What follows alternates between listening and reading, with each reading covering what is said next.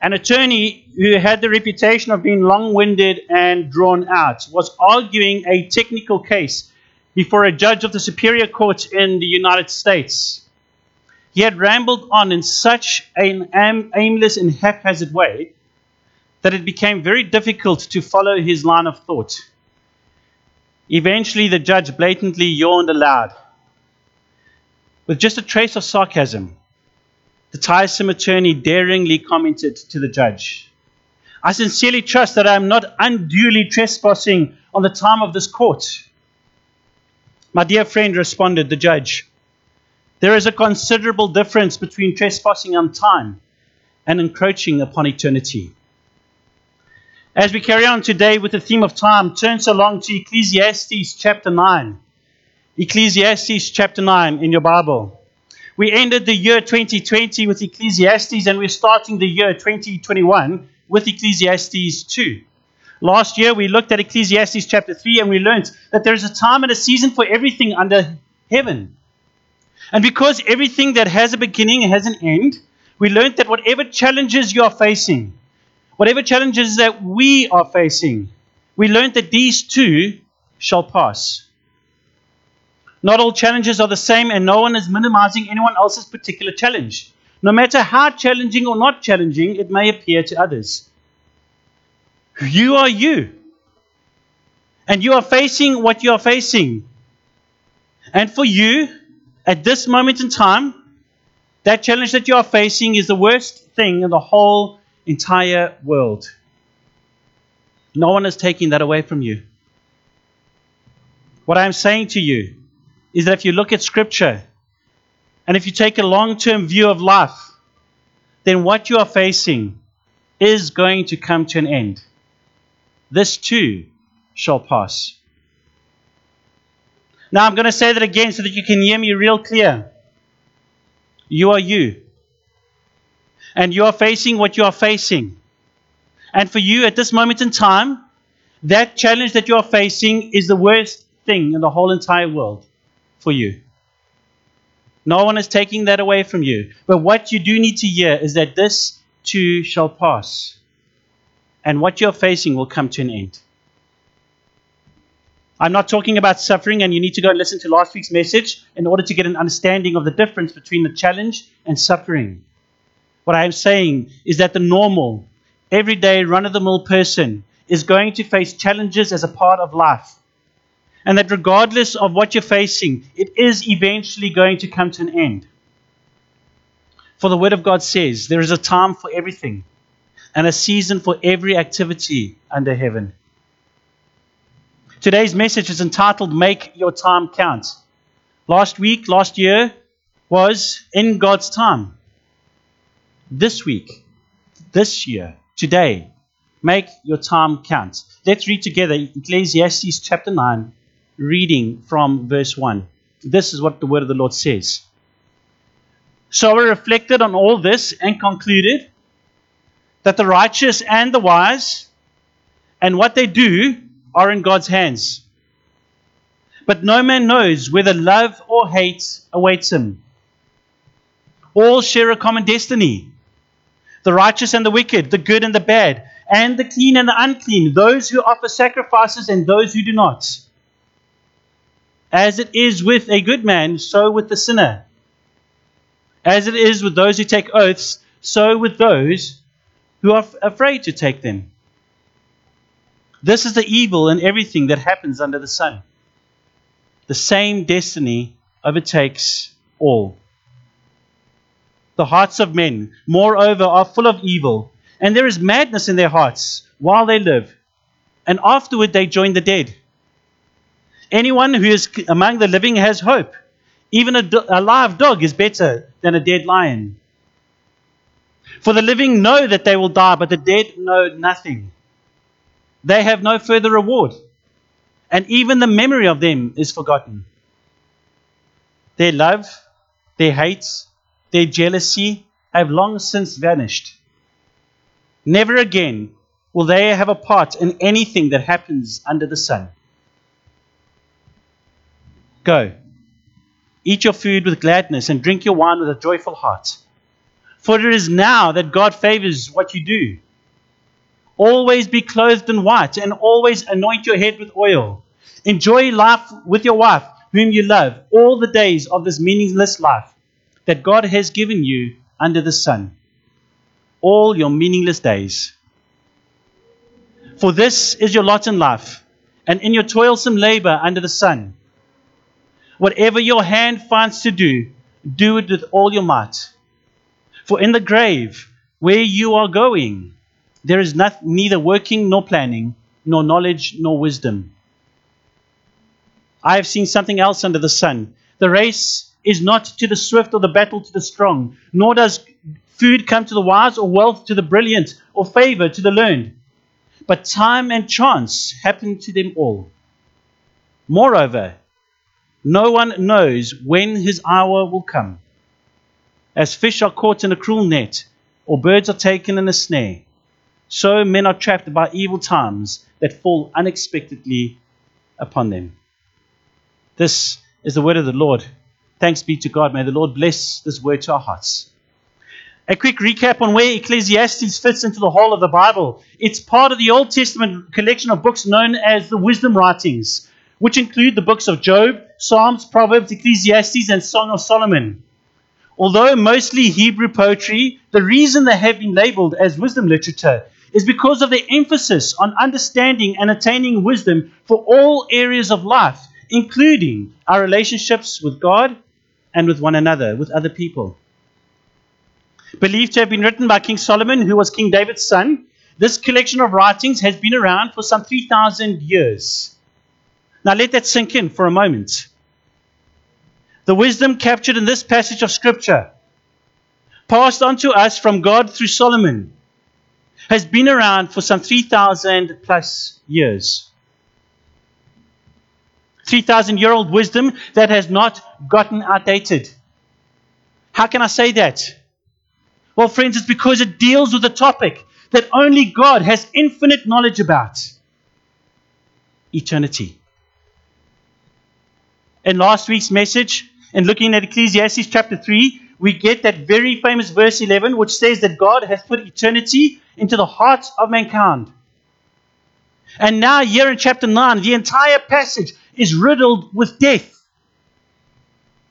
But what we need to realize, friends, what you need to realize is that death is the doorway to eternity. Death is the doorway to eternity. Death is all around us. Every hour of every day, someone dies. Let me correct that. Every second of every day, someone dies. Every second of every day.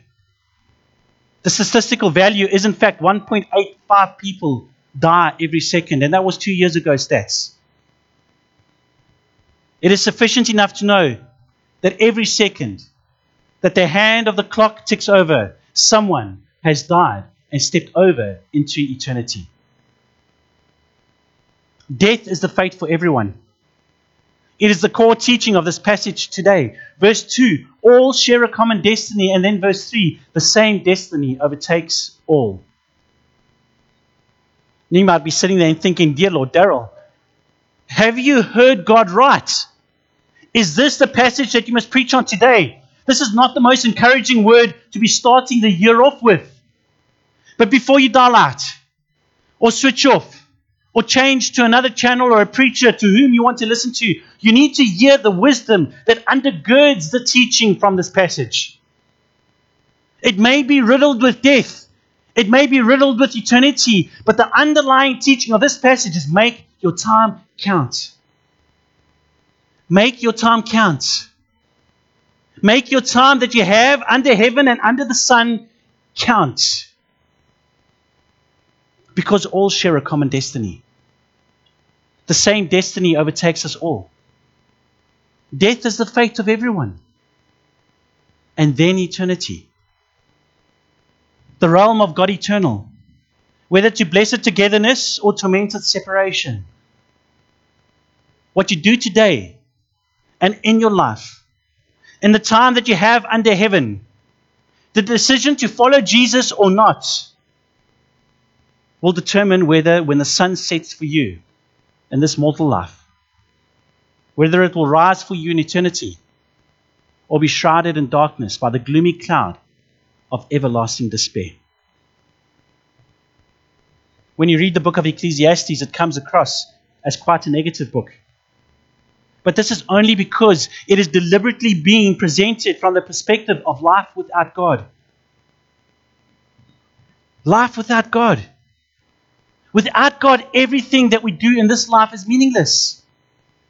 Without a long term view of life after death in eternity, which one can only be received by believing in God and in the sacrifice of His Son Jesus, without a long term view of a life after death in eternity, the writer of Ecclesiastes, Ecclesiastes is disturbingly true. Everything is meaningless. With having lived through a year of pandemic, disrupting everything that we have come to accept as normal, we stand on the doorway of a new year looking back and wondering if there's anything worth hoping for in this year ahead. We face a mutating virus, a second wave, further lockdowns pushing our economy and livelihoods beyond what we have already been able to bear. What is the point of it all? If everything is in fact meaningless, then what is life worth living for? Is there any point in the pursuing of anything? Friends, the answer to that is yes, there is. Because, as mentioned previously, there is that exceedingly meaningful verse in chapter 3 that says God has put eternity into the heart of mankind. The great Christian apologist C.S. Lewis offers some insight into the understanding that verse when he said, No creature is made with desires unless satisfaction for those desires exists. A duckling wants to swim. Well, there is such a thing as water, he says. Humans feel hunger and thirst, and food and water exist to satisfy those desires. But there exists in all humans a desire that nothing in the world can satisfy. And so the most probable explanation is that we were made for another world. That was C.S. Lewis. The question then is not a matter of is there any point in pursuing anything? But rather, what is it that we are supposed to be pursuing? The first portion of verse 10 is the power of God for us in today's verse, in today's passage. Whatever your hands find to do, do it with all your might. Whatever your hand finds to do, do it with all your might. The second portion of verse 10 explains why the first portion is important and reiterates what we already know from this passage, and that is everyone is going to die one day. Because of this, the first portion of the power is the power of God, propelling us to live a life worth living for and pursuing everything that we do with vigor and determination. Because we know, we know that our time is limited. Towards the end of Paul's letter to the Colossians, he gives them some last thoughts before his final greeting. He tells them to devote themselves to prayer. Well, that's a good thing to do. He tells them to be watchful and thankful. Jesus said, You'll know the times when the end is near. Paul says to them to pray for him, and by extension, to pray for preachers and missionaries. Also, something good to do. He tells them to be wise in the way that they act and live and interact with people who are not believers. He tells them that when they talk, they should always be kind and wise. Folks, listen to that. And then he also tells them in verse 5, he says this use your time in the best way you can. The ESV puts it like this making the best use of the time. In other words, make your time count. Don't waste it. Rick Warren shared recently in one of his devotions, he said, This time is your most precious resource. It's far more important than money. You can get more money, but you cannot get more time. You only have a certain amount allowed and allotted to you in this life. You can't make time. You can't borrow time. You can't save time. You can't extend time. You can only use time. We all have the same amount of time every week 168 hours. You won't be able to manage anything else in your life if you don't learn to manage your time well. Your time is your life. God is watching how you manage your time on earth to determine what He's going to have you do in eternity. I want you to listen to what Rick is saying in this last portion. One of Satan's strategies is to get you so busy doing unimportant things that you don't have time for the important things in life. Preparing for eternity. If Satan can't get you to be bad, he'll get you to be busy. Rick concludes his devotion with this final thought. The Bible tells you exactly what you should be doing with your time. And then, quoting the Apostle Paul in Acts chapter 20, Rick points us to the all eternal truth of our lives as disciples of Jesus. My life is worth nothing to me unless I use it for finishing the work assigned me by the Lord Jesus. Friends, there is nothing more important in this life than to first know Jesus as personal Lord and Savior. This is the only antidote to a life that seems meaningless. You can stand today at the beginning of this year and look back and think it was all for nothing. And look forward and think, well, what's the point? And both of those statements are true outside of living for Jesus. But once you have accepted the free gift of salvation that is in Jesus Christ, then everything changes. Not because all your burdens are taken away, but because your life now has meaning and purpose. And that meaning and purpose is to live for the glory of God and to worship Him forever. This does not mean that you must stop what everything that you are doing and pursue and, uh, and uh, pursue becoming a missionary or a preacher. I'm not saying that. Rather, it means that now you now view everything that you do through the lens of eternity. And ask yourself is what I am doing drawing me closer to God or pushing me further away? Paul said to the Colossians and therefore to us that we are to make the best use of our time. One of the chief responsibilities of the Christian life is to read your Bible and to pray. You heard that earlier as well, Paul admonishing the, the, the believers in uh, Colossae to pray. You cannot get to know God properly outside of reading the Bible for yourselves. You cannot get to know God properly outside of reading the Bible for yourselves and then being instructed in it. After the day of Pentecost and 3,000 plus people got converted to Christianity, it says in Acts chapter 2 they devoted themselves to the apostles' teaching and to the fellowship, to the breaking of bread and to prayer. Your first and foremost responsibility as a Christian is to use your time to get to know God better. Within the context of a local gathering of believers, to remember the Lord's sacrifice and to be in fellowship with other believers, and then to spend time in prayer for yourself, for others, and for the church. Your life at the beginning of 2021 has infinite meaning but just exercising this instruction alone. Making the best use of your time also means that we are not to squander it, not to waste it. I'm not saying that it must be all work and no play. I'm not saying that. But there are many things that we do that are of no good use of our time. And here's the thing I cannot label that for you. What's good for one person might be wrong for another.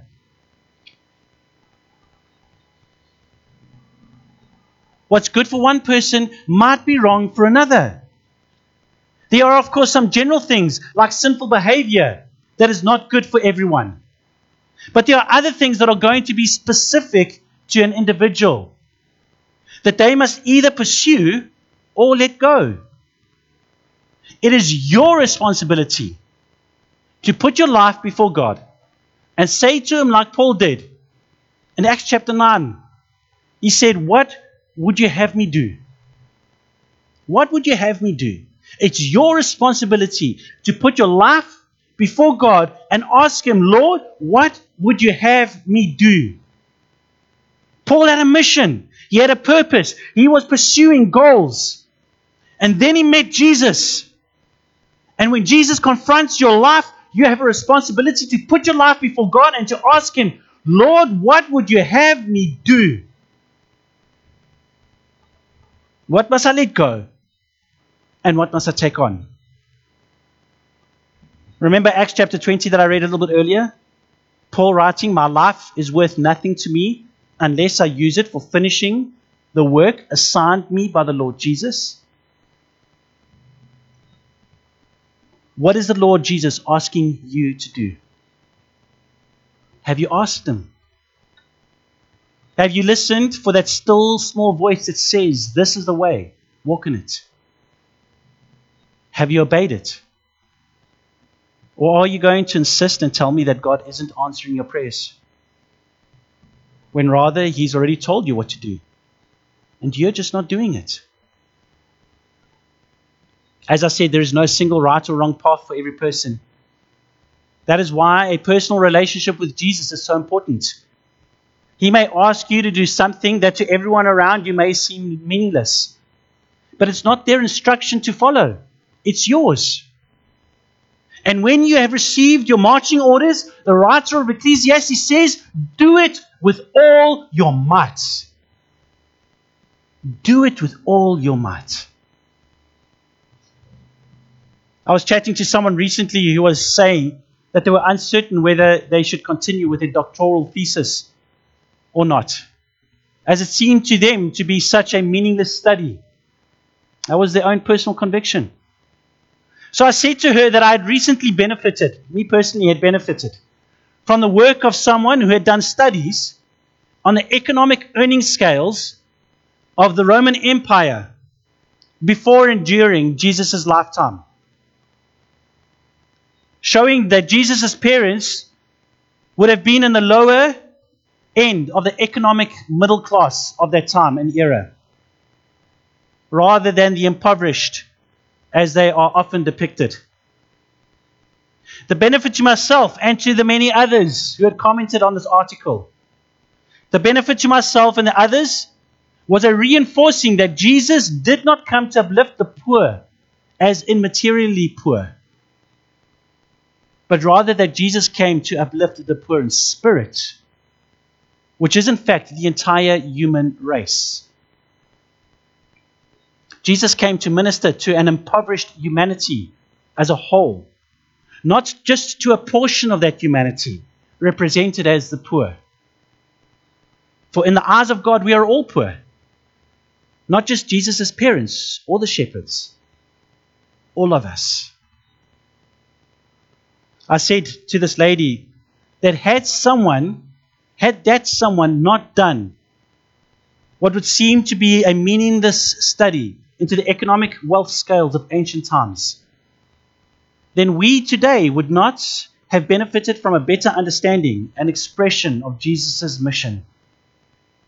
And so, my counsel to her was to pursue what God was laying upon her heart as she had no idea how God was going to use that later.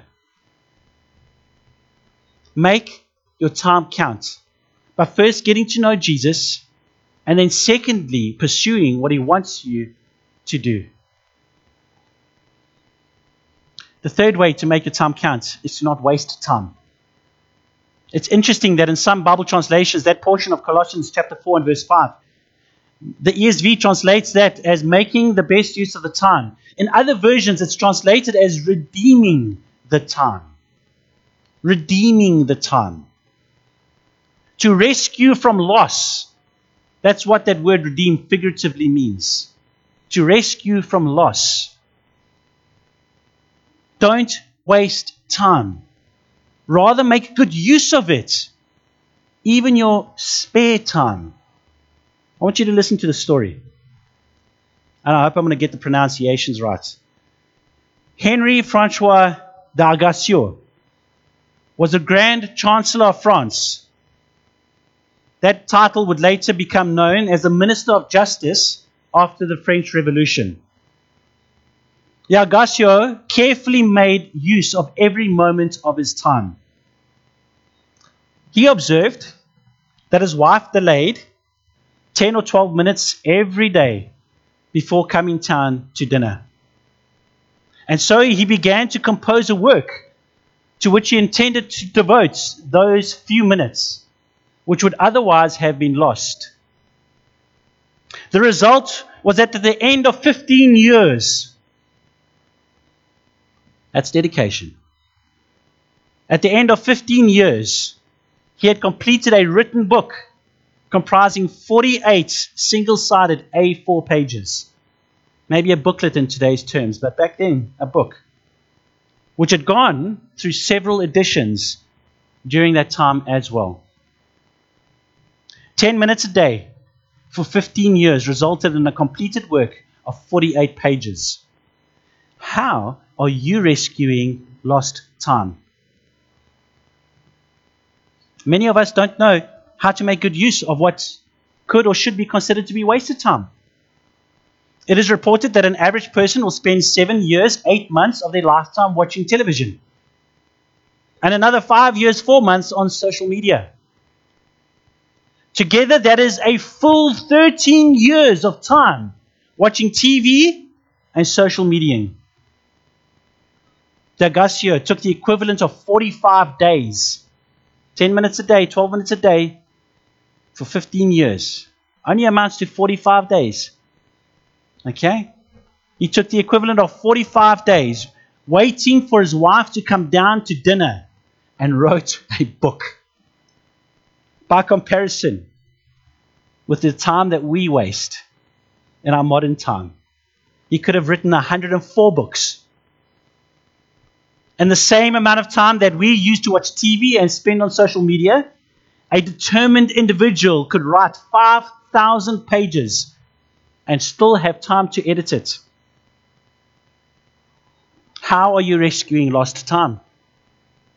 I wrote some articles for Church Mag a couple of years ago on being purposely social. So I'm not against the need to be active on social media as part of a social evangelism strategy. That's a deliberate strategy to use social media platforms to build trust, relationship, and engagement with people who you would not normally come into contact with. Notice that I said a deliberate strategy. So I'm not against social media. But I have to ask do you know how much wasted social media scrolling takes place on the toilet? I've shared this before and I share it again. I once, you know this is true. I once saw an, an image of a guy standing within the bathroom and he was standing with a toilet roll and the caption said, Okay, you've scrolled long enough how much precious time has been wasted by this reality. Now, I'm not saying that I'm innocent of this, but John Piper tweeted back in 2009, 11 years ago, some really convicting words. He said this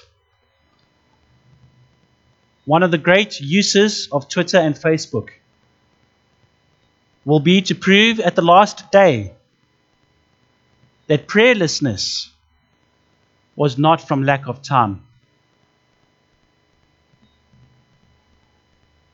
One of the greatest uses of social media when Jesus returns will be to prove. Friends, to prove that lack of prayer was not due to lack of time. Use your time in the best way you can? Are you making the best use of your time? Sir William Russell was accused of plotting against King Charles, King Charles II, and executed for high treason on 21 July 1683. He was, however, posthumously pardoned, with the evidence being cast as yes say. Now it is said that on the way to the gallows, Sir William Russell took his watch out of his pocket and handed it to the physician who waited upon him and said, Will you kindly take my timepiece and keep it? I have no more use for it. I am now dealing with eternity. The writer of Ecclesiastes in verse 12 of our passage in chapter 9 today says that man does not know his time. Man does not know his time when death will befall him and take him from this life. Therefore, it is of the utmost importance that every one of us make the time that we have count. We must accept Jesus as personal Lord and Savior. We must do what we believe the Lord Jesus is asking us to do. And we must make the best use of the time that we have and not waste it. Make your time count, for the sun will set behind the mount. When life is gone, you'll enter beyond.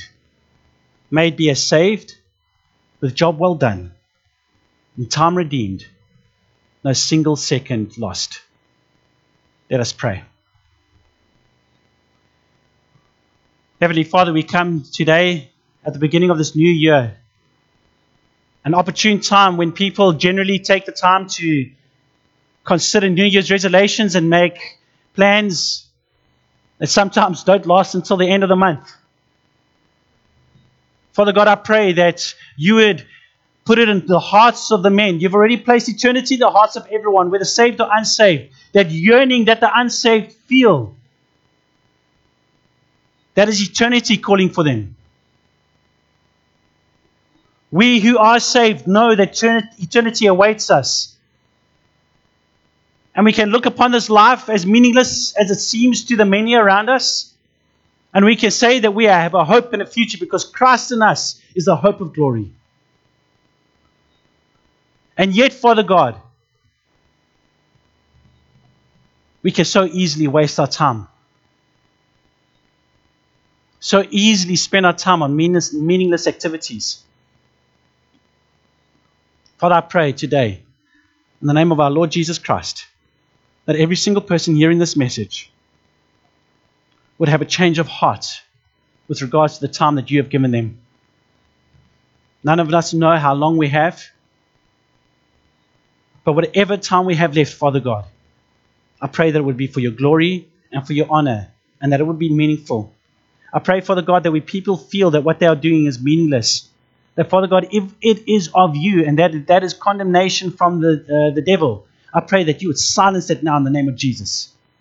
I pray that you would encourage them and strengthen them to pursue the dreams and the purposes that you have laid upon their hearts, regardless of what 2020 has stolen, regardless of what the locusts have devoured. I pray, Father God, that you would restore to them, as you restored for Job, tenfold over. That, Father God, your people would stream, Father God, would stream into this world to make a difference. That the gates of hell will not prevail against it because you have given them a purpose and a task that they are going to take on and that they are going to do with all of their might. For Lord, we, we stand not here for ourselves. We stand here for you. If we have not received, if of those, Father God, have not received marching orders, I know that that is not true, Father God. I pray that you would ring loud and clear their ears, that they would keep the distractions silent so that they may hear what it is that you're asking them to do, telling them to do. Let them not look to the left or to the right, but may they listen to that still small voice that says, This is the way, walk in it. May they walk in it in power, Father God. May they walk in it in conviction, Father God. May they walk in it accomplishing the plans and purposes that you have had for them since before the creation of the world. May this be, Father God, our prayer this year. We pray, Lord Jesus, in the name of our Lord and Savior. Amen. Receive now the blessing of God. Let us pray. Therefore, my dear brothers and sisters, stand firm. Let nothing move you. Always give yourselves fully to the work of the Lord, because you know that you what your labor and the Lord is not in vain. Amen. We shall see you next week on live stream.